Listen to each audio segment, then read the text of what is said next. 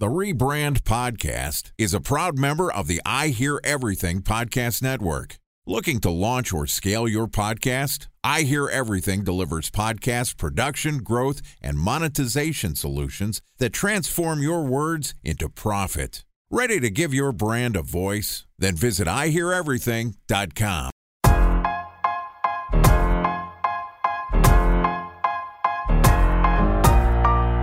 Welcome to the Rebrand Podcast, a member of the I Hear Everything Podcast Network.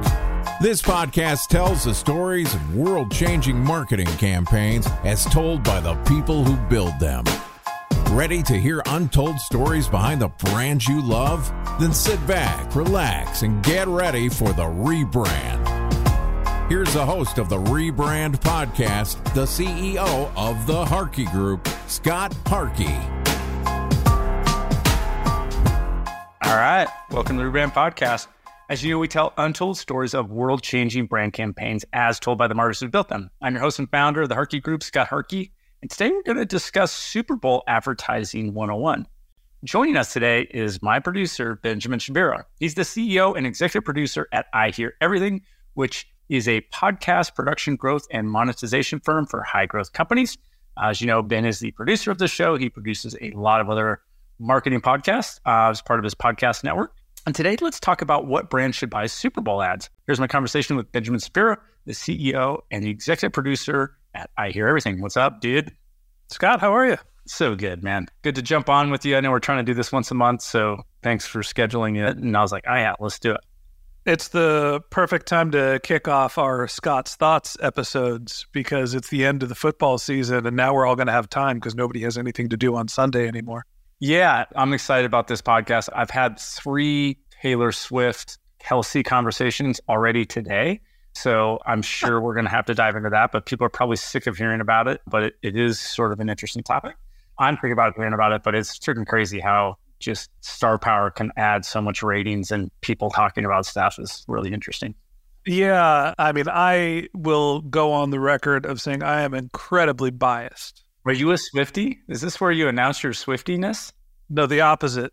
I, I, grew up in the suburbs of San Francisco and I've been rooting for the 49ers my whole life. So I'm a Purdy fan, if you will, not a Swifty, whatever the opposite of Swifties are in this case. I don't have a problem with Taylor Swift, and I'll be much more of a fan in two weeks on Sunday.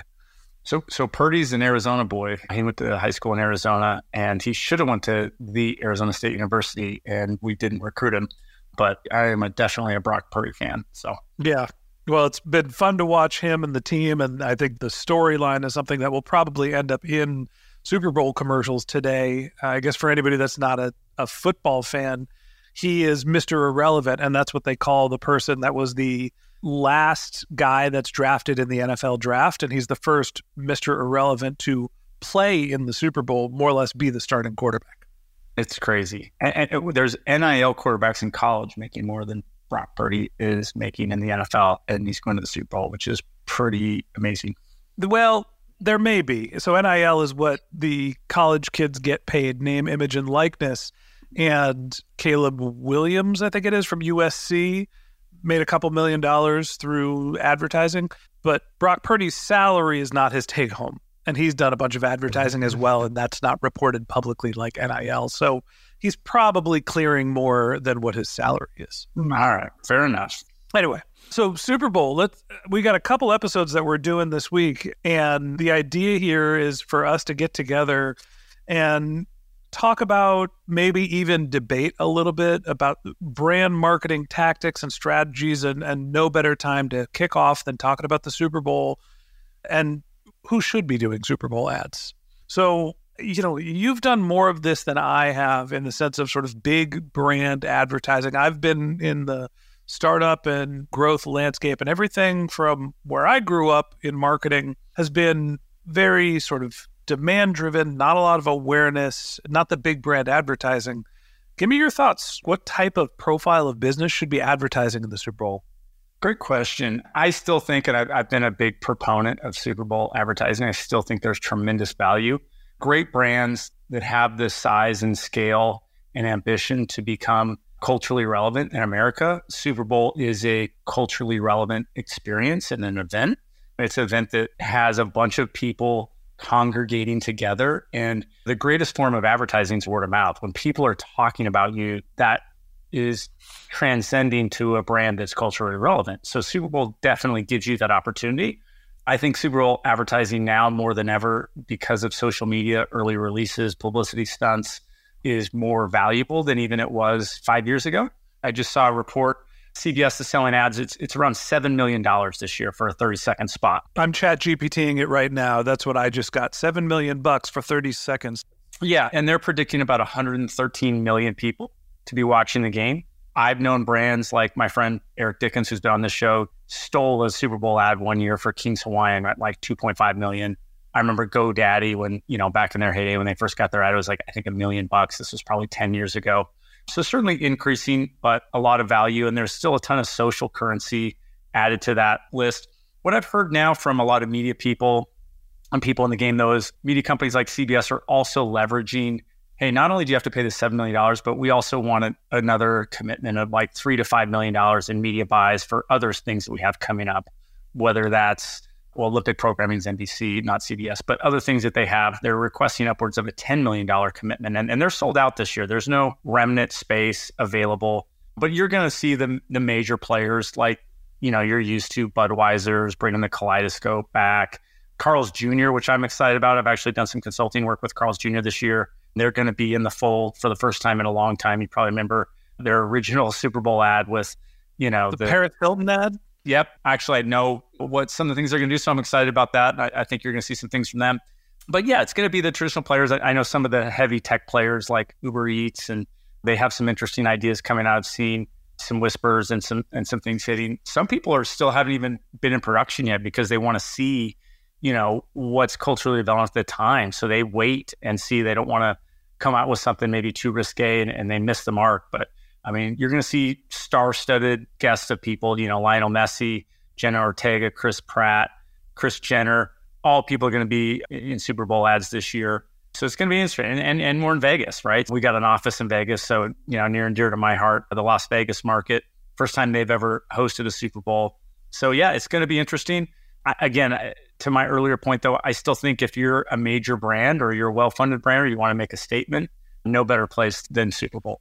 It's funny because I'm sitting here thinking, all right, you got to put seven million bucks in, and let's ignore for a second the you have to pay three million dollars of other media rights to get access to the seven million dollars. Just based on the cost for the spot and what you're getting I've never actually done the calculation, but it's about a $60 CPM, which surprises me, right? I would think for the Super Bowl, you're getting 115 is the estimate that I have million viewers, and you're paying $7 million. It's a 60.87 hmm. CPM. It's not an outrageous amount in terms of cost per impression. I would think that the Super Bowl being such a premium piece of inventory would be more expensive. But do you feel like it's value? Is it underpriced, overpriced? What do you think about just what you get for your money? If you're a global brand with a big budget, I think it's a bargain. I mean, dude, there's 20, 30, 40, 50 dollars CPMs on Facebook advertising right now. Are you kidding me? Like I think there's enormous value and the CPM is I think in the ballpark. I would think it should be higher too. And then when you calculate all the publicity that you're going to get on top of that CPM, I think the CPM's in the tens of dollars by the time you calculate publicity value. So yeah, I still think it's a bargain, especially when you look at it from a CPM standpoint. But everybody doesn't have $10 million laying around. I mean, for most brands, that's more than their entire marketing budget is for three years. And some brands, it's entire year's marketing budget, which you can't spend on one thing. Although I would maybe argue to, depending on who it is, that that could be an interesting route. It's booms and busts, though. I mean, some of the big brands come out and they fall flat, and all the ad meter rankings and all the stuff that you know you get into just so much minutia. And then you could have a really creative spot, win all the awards, and then you really didn't accomplish your goal of being relevant to the brand. It didn't tie back to the brand. So that's a waste too. So it's high risk, high reward kind of stuff for sure, which which I think from as a marketer, I, I, am fascinated by it, obviously. You know, when you think about a $7 million ad buy for a 30 second spot, obviously you're getting a ton of coverage. CPM's not outrageous, but you have to have a lot of M's, which raises the price, right? You know, the millions of impressions, which makes it a very expensive spot. How do you think about the audience that you're targeting? It's a football game. So, should we just assume middle American, middle income, predominantly male because it's a football game? And traditionally, that's the audience for football. Obviously, football is becoming more universal, but I think of a football audience. If I were advertising at the Cal ASU game, I'd be looking at college kids and old dudes. I'm not thinking about, you know, it being a very female centric audience. How do you think about the profile of the Super Bowl audience specifically? Yeah, and, and and certainly it's changing with, and we kind of mentioned this and made fun of it earlier with Taylor Swift and, and bringing in a much younger audience and a more female audience. If you look at what the NFL has done over the past decade, they've really focused on cultivating more of a female audience. It's been a brilliant strategy and it's worked really well long term.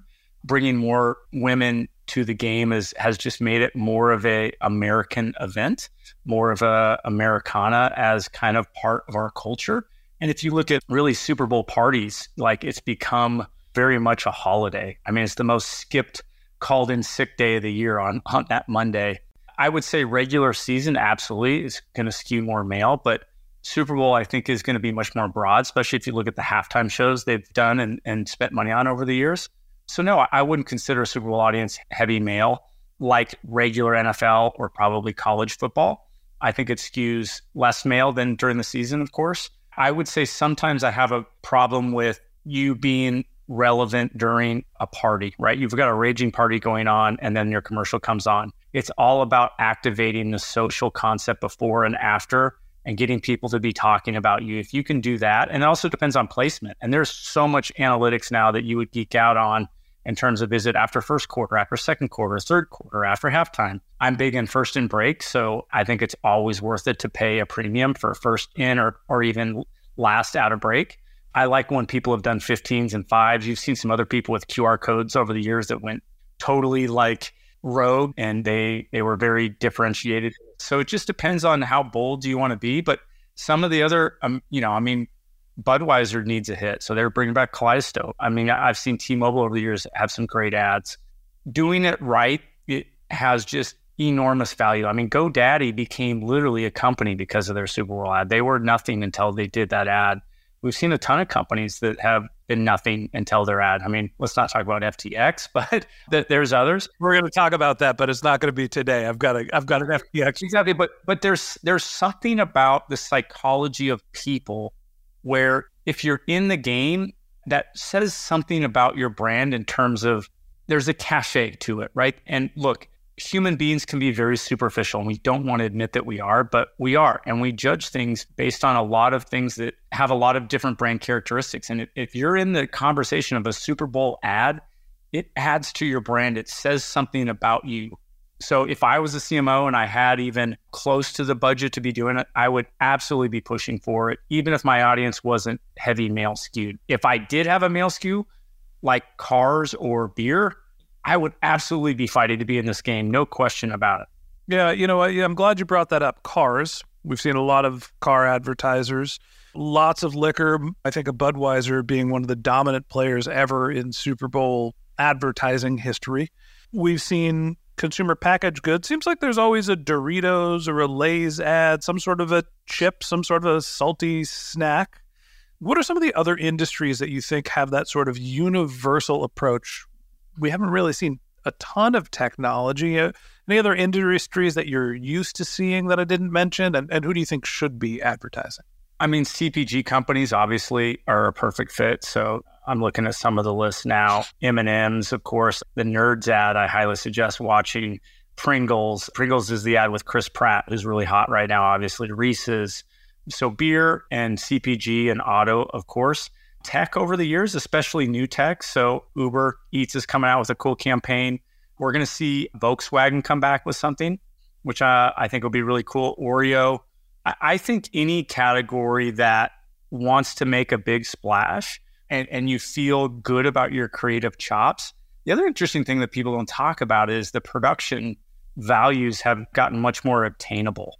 You can compete for half a million, a million, a million five with production budget and, and compete at the Super Bowl level. I think the production barrier to entry has gone down a little bit based on the cost of Super Bowl ads. So when production was a million and the ads a million, or production's half million, and the ads a million. Now when the ads are seven million and production's potentially like a million, I think that is a lower point of entry, even though the cost has obviously gone up.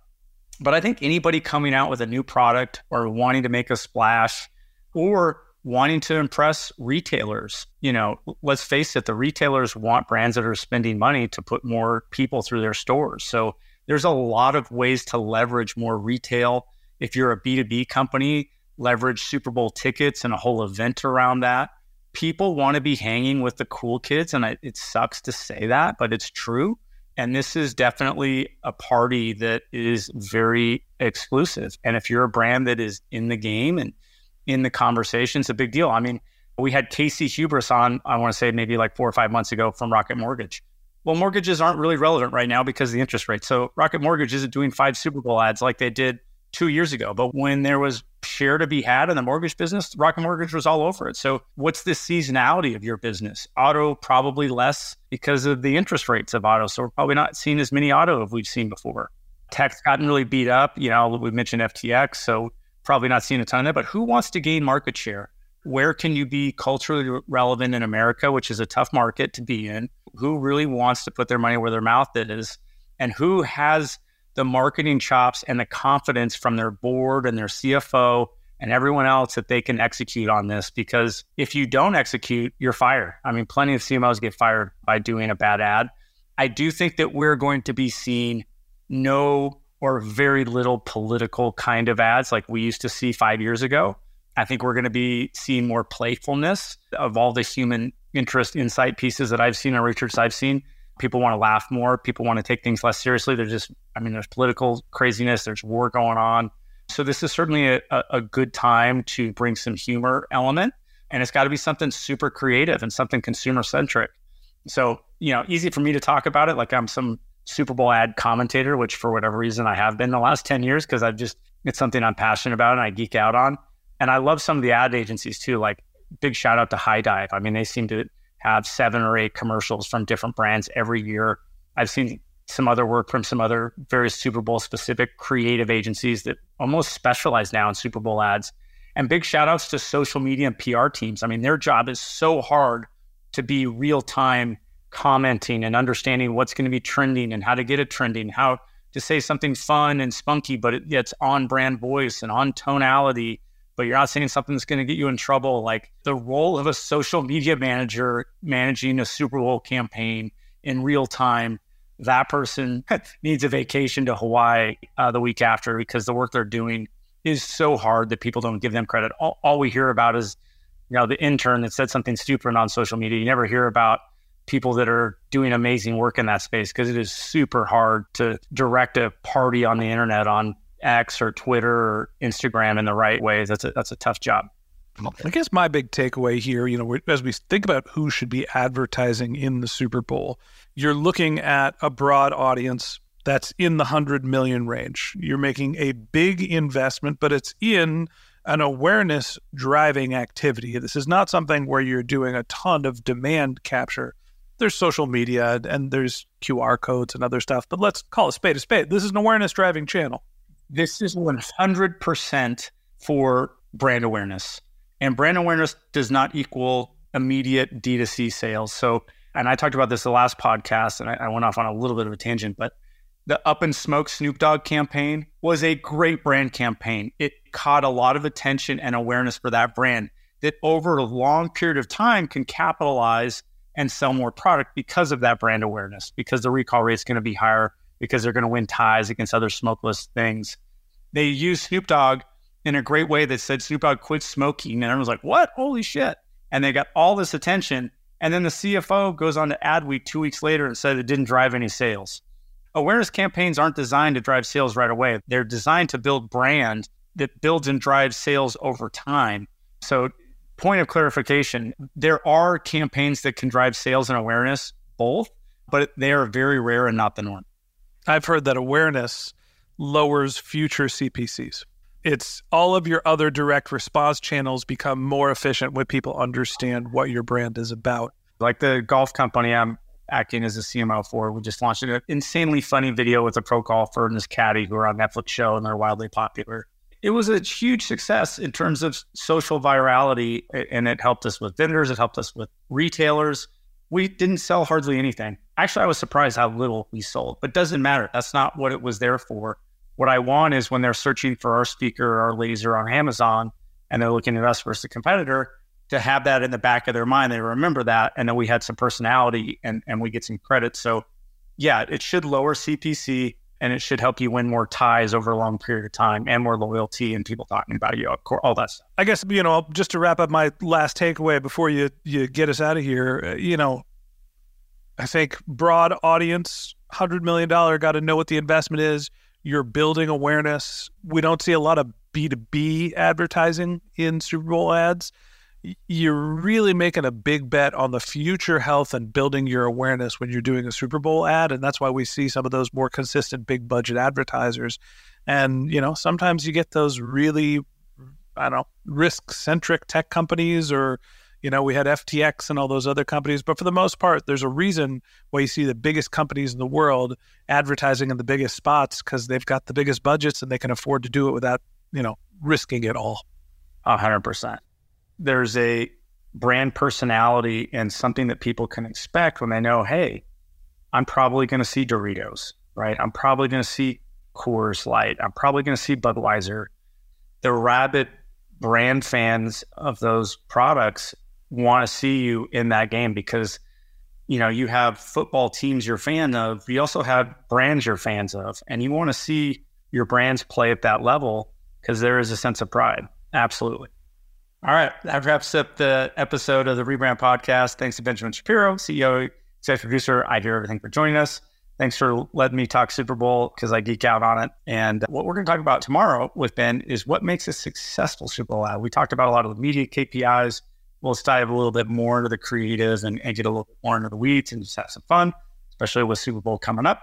Can't wait till the next episode. You want to learn more about Benjamin? You can find everything on his LinkedIn profile, which we'll put in our show notes. You can contact him also on Twitter. His handle is Ben J. Shap.